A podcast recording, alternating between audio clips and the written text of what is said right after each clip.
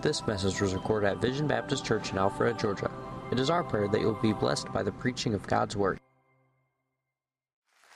Take your Bibles to go with me to the book of Amos.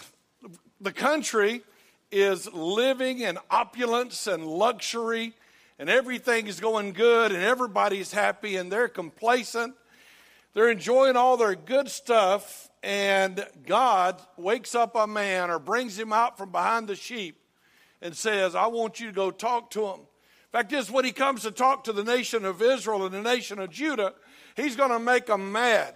You're going to really enjoy the, the, the confrontation between Amos and Amaziah before the end of the chapter. It really sounds a lot like America and Alpharetta. So as you hear God speaking to Israel and to Judah, I hope you'll make an application. I hope you can obviously see what the Bible is talking about and then see how much it compares to the world you live in. And also look at your own life and see how it, it works there. But here's the central truth of these two chapters ignoring God doesn't work out. You can kind of like get so involved in your life and enjoying all of your wealth and enjoying all of your success and enjoying all of your blessings and being the most powerful country in the world and thinking you're the chief among nations, but God doesn't like that. And he calls them back to himself. In Amos chapter 6 and verse 1, woe to them that are at ease, those that are complacent. The Bible says, woe to them that are at ease in Zion and trust in the mountain of Samaria are named chief of the nations to whom the house of Israel came. And he tells them, Why don't you go out and look around? Why don't you go see the other nations around you and see how they felt so secure and how they thought everything was working out for their good, but it didn't work out? No, you're no better than they are. The prophets talking to Israel and Judah, both. They call themselves the chief of the nations. They trust in the mountain of Samaria. They are at ease and they are complacent. Complacency is based on lies, motivated by pride, leads to trusting someone or something other than God. That's the picture you find in the book of Revelation, chapter 3 and verse 17, when the Lord was talking to the church of Laodicea, the church of this decadent decade, the church of this, this the opulence and luxury, and he said, Because thou sayest, I am rich and increased with goods and have need of nothing, and you don't know that you are really wretched and miserable and poor and blind and naked. So he was waking up a church in the book of Revelation. He was waking up a nation in the Old Testament, and he was saying, I'm fed up with your complacency. I'm fed up with you just being so comfortable. It's easy for a people or a church to look at what they have and feel good about themselves. It's easy to evaluate ourselves, but that not be God's opinion. We need uh, to see ourselves like God sees us. We need to see our church as God sees our church. God's people need to see how God sees his people. We don't want to be at ease and think that all is good and right. We need to face the facts about our spiritual life. We need to check out our heart, not our wallet. We need to see what's happening on the inside more than what's happening on the outside. So I'll just bring a question to you out of the first couple of three verses in Amos chapter 6. And the question was uh, they were so complacent, so happy. They were just at ease. Everything's going to be okay. Everything's going to be okay. And often we live like that. We live in a great country. We, have, we live in a great city. We live in a great county. Boy, it's a great time in history to be alive, and everything's okay. But God pronounced judgment. He said, Woe. He said, I don't like it. Because when you become complacent, you don't think you need God. When you begin to think everything's going okay, it's amazing when you're in the emergency room how you want to call on God. It's amazing when you don't know where your next meal will come from, you want to call on God. It's amazing when your life's a, a great problems, you want to call on God. But when you're at ease, whoa. They were another another woe starts in verse 6 or verse 6 talks about it. They were enjoying their luxuries and they were more interested in their luxuries than the things of god. Amos chapter 6 and verse 6 the bible said that drink wine in bowls. That is an interesting thing isn't it? You like wine so much, which rich people get to drink, and you like it so much you you drink it in bowls. When my wife came to visit my family, my family country people, and her family's all this rich and sophisticated people, and she came to our house, and when they came out, and it was Sunday morning, we had Cheerios for breakfast. That's the only day we ever got cereal. And her family, they served things in a little bitty bowl like that. And in our family, we serve them in serving bowls. Amen. And so everybody had a serving bowl, and nobody had one of them little bitty spoons for babies. We had a spoon you could shovel that stuff in with. And she, she told me later, she said, I could not believe your family. But I'll tell you, I couldn't believe hers. I went to visit her family, and they set me a plate down and had a little sample of everything. And I was like, Are we eating today, or are we just sampling food? And so here in the story, you have them drinking wine out of bowls and wiping themselves with fancy ointments that they're buying, but they are not grieved for the affliction of Joseph. They have no idea. They're laying on their beds of ivory.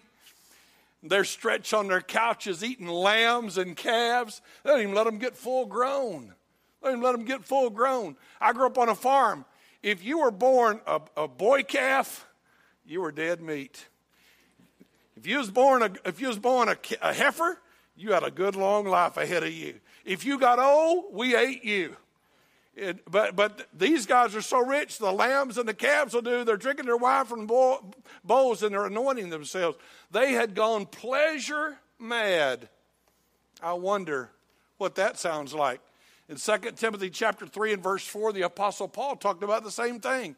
Traitors heady, heady, that's a good word, heady, high minded, lovers of pleasures more than lovers of God. They even went to church where they had a form of godliness, but they denied the power thereof. And Paul told Timothy, Get away from those guys, from such turn away.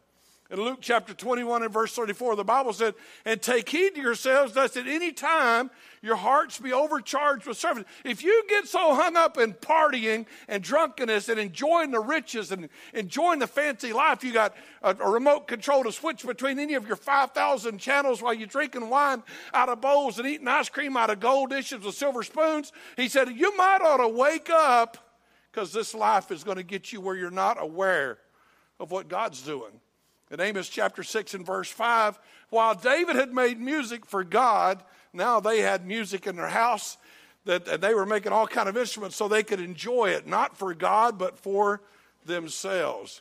Their selfish lives angered God. And he said, I'm taking away your luxuries. So you'll think about me. Look at Amos chapter 6 and verse 7. Therefore shall they go captive with the first that go captive, and the banquet of them that stretch themselves on their couches shall be removed. So, in this little set of verses, God's kind of angry with how you've let your money and your luxuries take over your life. I don't know if you realize it, but we live in the lap of luxury. I'm not condemning you, I live in the lap of luxury. We live in nice homes, we eat nice food we wear nice clothes and we go nice places. And if you live in Alpharetta, Cumming, Roswell, Duluth, you live in any of this area around here, even if you leave our area and go to another part, you're like, my goodness, this is a whole other country. They don't even live like we live. This is we are so used to our luxury.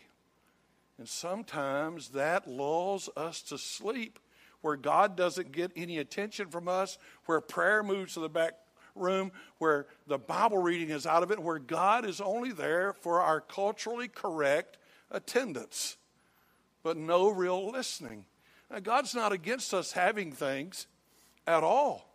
And he tells Paul in 1 Timothy chapter 6 and verse 7, uh, 17, look at it, 1 Timothy chapter 6 and verse 17. He said, I know there's some rich people, and I'll just tell you up front, God likes them to enjoy what they got. So love your boat and enjoy your boat and enjoy your TV channel and, and, and, and enjoy your good food and enjoy your couch. He's not against that. He's going to tell you, but he said, I do have some instructions.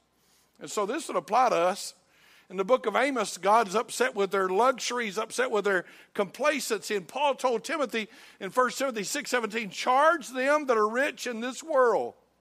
That's us. If you compare the United States of America, if you compare just this area to the United States, we're rich. But if you compare the United States of America to the world, we're extremely rich. Not much, anything we want, we can have. If we can't afford it, we can get a credit card and get it. Say amen. We live in the wonderful, wonderful world of luxury. And he said, Charge them that are rich in this world that they be not high minded. They don't think so proudly of themselves and don't think they deserve it and don't think they're better than other people. Look at it. That they, not, they do not trust in uncertain riches. Money comes and money goes, and 2008 showed you that. And 1929 showed you that. And you can understand if you whether you know this or not, you can't trust in uncertain riches, but in the living God who gives us richly all things to joy. Would you underline that? Who gives us richly all things to joy. So don't think that God's up there saying, I'm mad at you because that nice car you're driving. He said, No, I gave you the car, enjoy it. Can I get an amen right there? Because some of you are sitting there already, man, you're grabbing your keys and holding on to your wallet and you're tightening up and squeezing down and saying, Oh no, he's trying to tell me I can't have my car. He's trying to tell me I shouldn't live in my house. Not at all. Not at all. God said, I just don't want you trusting that junk. Say amen right there. I just want you trusting that junk. I want you trusting me. I want you, and I don't want you to be proud about it. Just because you got junk don't make you better than anybody else. I could get an amen right there. Now look at the next verse, 18. All word of God.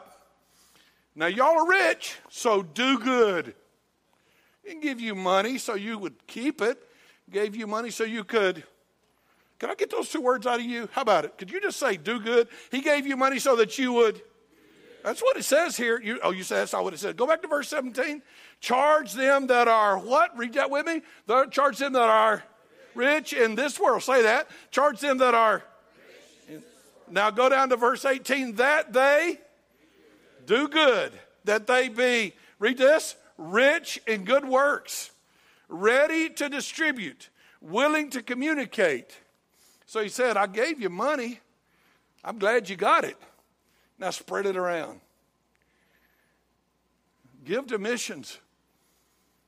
If God has given us money, then we're never to trust our money but Him. But we can enjoy all He's given us, but we're to use our money and all that we have to do good. We're to show our riches in doing good works. You want to know how to show you're rich? Be rich in doing good works. Man, just be a guy who just does more good works than other people. We're to be ready to give our money. We're ready to give to meet ministry needs all over the world. As we do that, we're living out who we are and showing where our heart really is. Verse 19 said, laying up in store for themselves a good foundation against the time to come that they may lay hold on eternal life. Now, John's offering devotional talked about that. A guy had a lot of money. God gave him the money, and God was glad he had the money, but his problem was he didn't think about God. He got the money and he thought, man, I'll think about me. I'll think about me and I'll tear down my barns and maybe bigger barns so I can have more stuff for me. And God's like, I don't like that a bit. And over in the book of Amos, they, they're, they're complacent and they're rich. You know, most people are sleeping on the floor on a mat in the book of Amos, but these rich guys got beds made out of ivory. And these guys are laid out on a bowl. Bring me another bowl of ice cream and keep it cold. By the way, I know there's no refrigerator. Somebody run get me some ice to keep it cold. Just imagine the luxury. And Amos said, God's going to take that away from you because you don't ever focus on me. I wonder what God might do here. Amos chapter 6 and verse 8, God hated their pride. You see, when you got stuff, you think you're something. It's amazing how stuff fills you with stuffing. It's amazing how when you got stuff, you're like, I am the stuff. I got stuff, so I must be the stuff because I got stuff. And that's what's going on here. I just say I'm not against that, and God's not against that, just against you trusting that. Did you hear that? Did You, can I get amen there? So don't get all mad and puffy on me. Don't, don't say I don't like you saying it. I'm not saying it. Look what he said in chapter 6, verse 8. The Lord God has sworn by himself, said the Lord God of hosts, I abhor the excellency of Jacob. I hate Jacob's excellency. I hate their pride. I hate how lifted up they are. I hate their palaces. You know, we live in palaces. I live in a palace. I'm going to build a bigger palace. not saying it's wrong. I'm just saying to you, we got to catch on to who we're talking to here. I grew up in a four room house with six of us, and one of the rooms was the kitchen. And people slept in the living room and everywhere else. But, you know, as, man, we're prospering now, ain't we? I don't even like anybody to use my bathroom. Glory to God. I got a bathroom in the house. Say amen. And I got it in my bedroom. Say amen. I mean, it's a good stuff. But here's what he's saying I hate that. They're so proud of all that they have and all that they are. Their God has become personal pleasure and comfort. In Luke chapter 12 and verse 20, but God said unto him, Thou fool, this night thy, my, thy soul shall be required of thee. Then whose shall these things be which you've provided? You fool. I gave you stuff, and you tried to can all the stuff and sit on the can. So I'm taking you out of here. When your focus turns to you and yours, your comfort and convenience, you're in danger of being this fool in that verse. God wants you to always be realizing that all your life is to be lived in the light of eternity. Their pride is causing God to send death among them. God is going to destroy their houses. He's angry because they have turned what is right into poison and holiness into bitterness. God is going to cause a nation to attack them and destroy them. They're so happy with themselves, they're satisfied, they're content, they're complacent, they're living in luxury. They don't really even think about God or what He can do or will do, they just think about themselves. Is that anywhere near home? When we get too focused on this world, we lose the blessings of God. Have God's blessings caused us to become too proud to bow before Him? Have we gotten to the place that we think that we deserve the life we have? Are we flaunting our wealth and prosperity before God? And to be honest with you, you know, country people, ignorant, hillbilly, basically almost white trash people that I grew up with, they'd hear a message and they were like, I'll humble myself. I'm already pretty well done there. But we, the bigger we get, we're too big for our britches, we are not going to humble ourselves. Our pride's a great hindrance. Look what the Bible says in James chapter 4 and verse 6. He gives more grace. Wherefore God said, God resists the proud, and he gives grace to the humble. Verse 7, submit yourselves to God. Resist the devil. Verse 8, draw nigh to God. Verse 10, humble yourselves. That's kind of hard for us in our pride to do that. And stuff makes you proud. I just be honest? proud of my car, proud of my house, proud of my wife, proud of my health, proud, proud, proud. I even like to look at myself at the gym when I work out. Say amen. Because I like me, and selfies, that's the thing. Our success often goes to our head. We think we're better than others. We, the solution is submit to God, resist the devil, draw nigh to God. He's our source. Humble ourselves. Go with me to Amos chapter 7 and verse 1. This is a crazy story. So God and Amos start talking. And they got this relationship.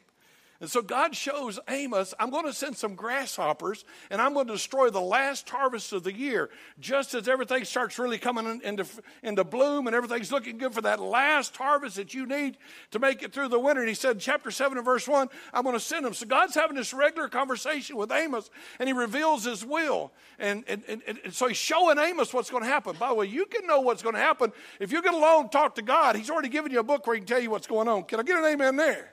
So Amos knows what's going to happen. And Amos is like, in chapter 7 and verse 2, Amos is like, Whoa, God, if you do that, Israel is too weak. I know they're pompous and proud and think they're good, but if you take this harvest, God, uh, man, Israel's too small. They won't be able to handle it. So God said, Okay, I won't do it. Chapter 7, verse 2. He said, Oh Lord God, forgive, I beseech thee. How could Amos or how could uh, Israel or Jacob arise? He's too small. So in chapter 7 and verse 3, the Lord repented. He showed mercy. He said, I won't send the grasshoppers in, Amos, since you ask. Since you interceded, I'll call off the grasshoppers. So Amos Thank you, Lord. That's, that's real good. I appreciate that. And God said, Tell you what I'll do. I'll send fire. I'll destroy them with fire. So he said, the Fire's coming to get them, and I'll do that. And that's chapter 7 and verse 4. He said, I'll send them fire. And Amos said, Whoa, Lord, I need to talk to you one more time. I beseech you Lord God, cease. Stop it. don't do that to our people. They're too small. They can't do it. In verse 6, God said, okay, won't do it either. He repented for this. Then God said, But I tell you what I am doing. I'm sending a plumb line to see if Israel's really as well off as they are. I want to show them how bad off they are. I'm going to hang the plumb line down. You know, the plumb bob, you got this line at the top of the wall and you hang it to the bottom, see if the wall's crooked or not. Back in uh, the first church I pastored, I didn't have any people that would help me do anything, and so I can do everything. I'm a master of all trades, a, a jack of all trades, master of none. That's me. And so I, I wanted to put some rooms up. We had this whole big open area in our building we owned upstairs, had no walls. So I need to learn how to sheetrock and everything. So I went, I drove down the road, found a guy doing some sheetrock, pulled off the road, said, You mind teaching me how to do that? He said, Yeah. I watched him for about 30 minutes, said, I can do that. Anybody can do that. Don't tell Micah Rastelli this. So I went back to the church and I put the walls up. I've, I've I mudded them, I taped them, I mudded them, I sanded them, I did everything I was supposed to do. And I said, they look pretty good. And then some men started going, joining our church. And one day, some of the men came to me and they said, We've got to do something about the walls upstairs. I said, Those are great walls. I built those walls. They said, They're crooked. They're crooked this way, crooked this way, they're crooked every way. See, when you pull out the plumb line, you'll find out what things really look like. And God said, Israel, you can think you're doing pretty good, but I'm bringing the law, I'm bringing the Word of God, and we're going to check you out by what the law says. See if the wall's straight. God's going to bring the truth, His Word, the law, and compare the nation of Israel to what He wants. Maybe the naked eye can't see that it's not perfectly straight, but God can. And in chapter 7 and verse 8, God tells Amos, uh, I will not pass over this one, buddy. I've given you two passes. You ain't getting this third one the wall, the, the, the plumb line's coming. And in verse 9, he said, And the places of Isaac shall be desolate, and the sanctuaries of Israel shall be laid waste, and I will, I will kill Jeroboam with a sword. And God's tired of their false worship. He's tired of their living like he isn't even there. He's tired of their pride and thinking they don't need him. Amazing, and we don't focus on God that we do need him. So maybe he'll have to take away our toys so we'll pay attention and listen. Now that made the religious crowd angry. So in chapter 7 and verse 10, this guy named Amaziah, he's a priest of Bethel. Bethel means house of God. And Amaziah, he runs and tells the king, he says, King Jeroboam, he said, There's this herdsman, this preacher going around, and he's saying God's upset with us. You know we're doing good. Churches are full, offerings are great, great music at the church. We're just having a good time, and everything's going good. But he said God's going to kill you and destroy our country. Chapter 7. He said, Amos has conspired against thee. Am- is a corrupt priest, he's a government priest. He does what the preacher wants him to do. And he's enjoying the same luxuries as the others. And his pride is in how good he and his church are doing. And that sets him against Amos and God.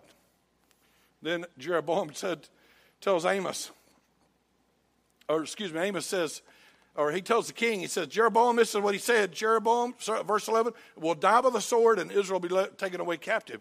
And Amos said, I don't like that message. I don't like it. I don't like that message. I don't like it at all. And Amaziah, he says the king's going to die, and that's not nice. He says the people are going to lose a war.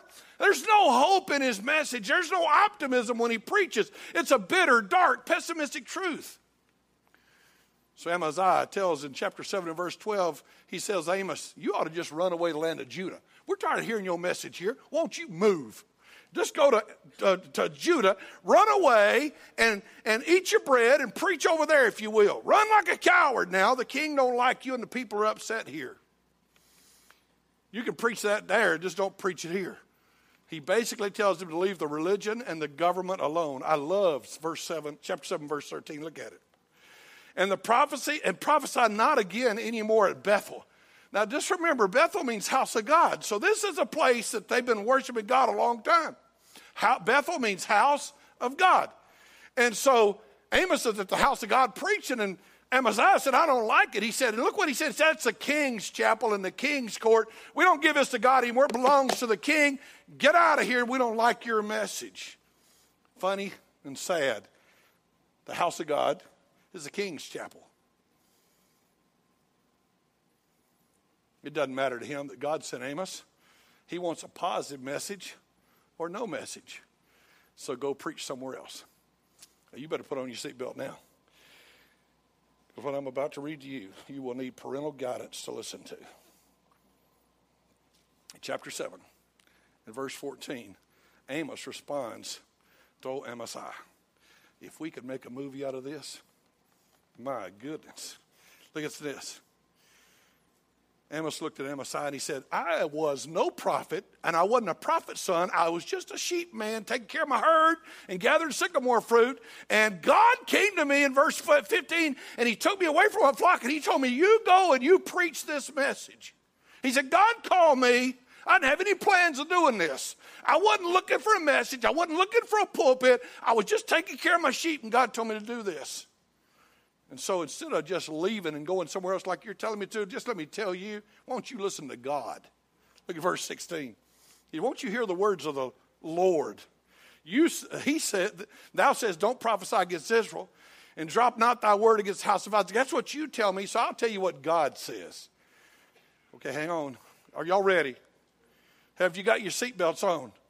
He said, This is what God says your wife will become a prostitute.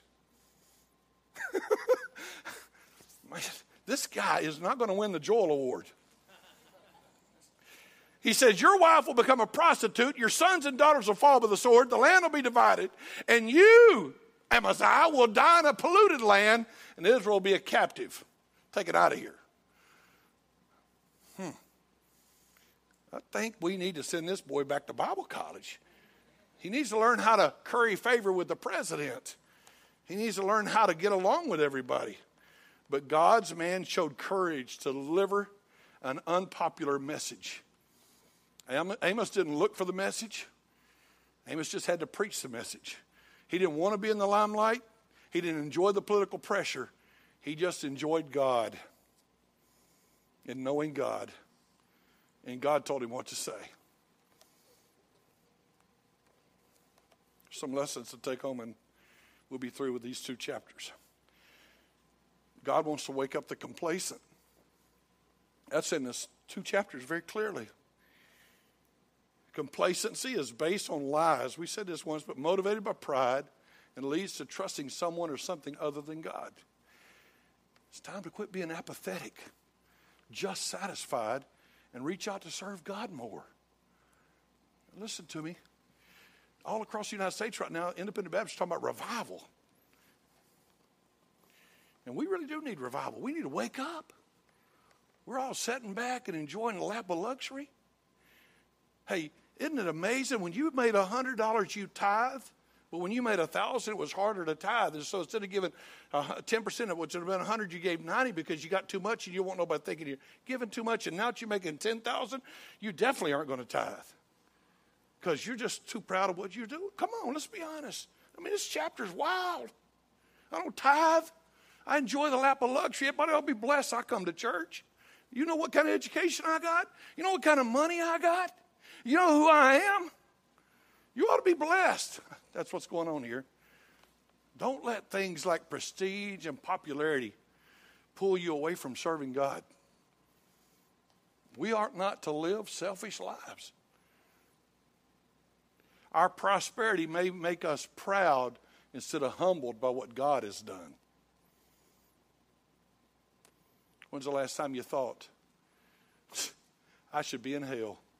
But for the grace of Almighty God, I would be in hell. But God saved me, and God has blessed me, and I will honor God. You need to get into God's Word so you know what He's doing. You need to be a person of prayer so that God's dealing with your heart and working in your family.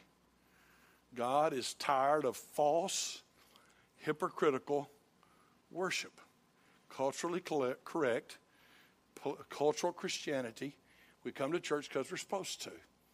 But He is not in charge of our time, our talents, or our treasures. Will you stand for God no matter how much political pressure there is? Will you surrender your life to leave your job and do the work God's calling you to do? Now, you may be here this morning and say, I don't I, I'm not even a born again believer. You need to be saved. Jesus died for you, paid your sin debt, and you can be saved. So if you came this morning, you need to understand God's, you're probably fed up with Christians. You came to church this morning, you said, I'm fed up with Christians. I don't blame you, God was too. God's fed up with Christians don't put him first. You say, I know a lot of junk goes on with Christians. you should read Amos. God knows a lot of junk goes on among his people. But if you're a lost person, if you're not saved, if you don't know you go to heaven, if your sins haven't been forgiven, if you haven't gotten right with God, whatever term you're using, if you're not following Jesus, if you're not seeking Him, today's your day. It's a time to say, I'm not here because of Christianity. I'm not here because it's politically correct. I'm not here because I'm a cultural Christian. I'm here because I realize I have sinned against a holy God. And I need to trust God with my salvation. That's, that's what the story's about. Are you saved? Do you know you're going to heaven? But Christians, you can't get off that easy. As I read this chapters and, and worked through them, and they worked through me, I realized, man, I got a good life. And so often, I don't have to have that praying time I needed when I was desperate and I didn't know if I was going to have money to pay our bills.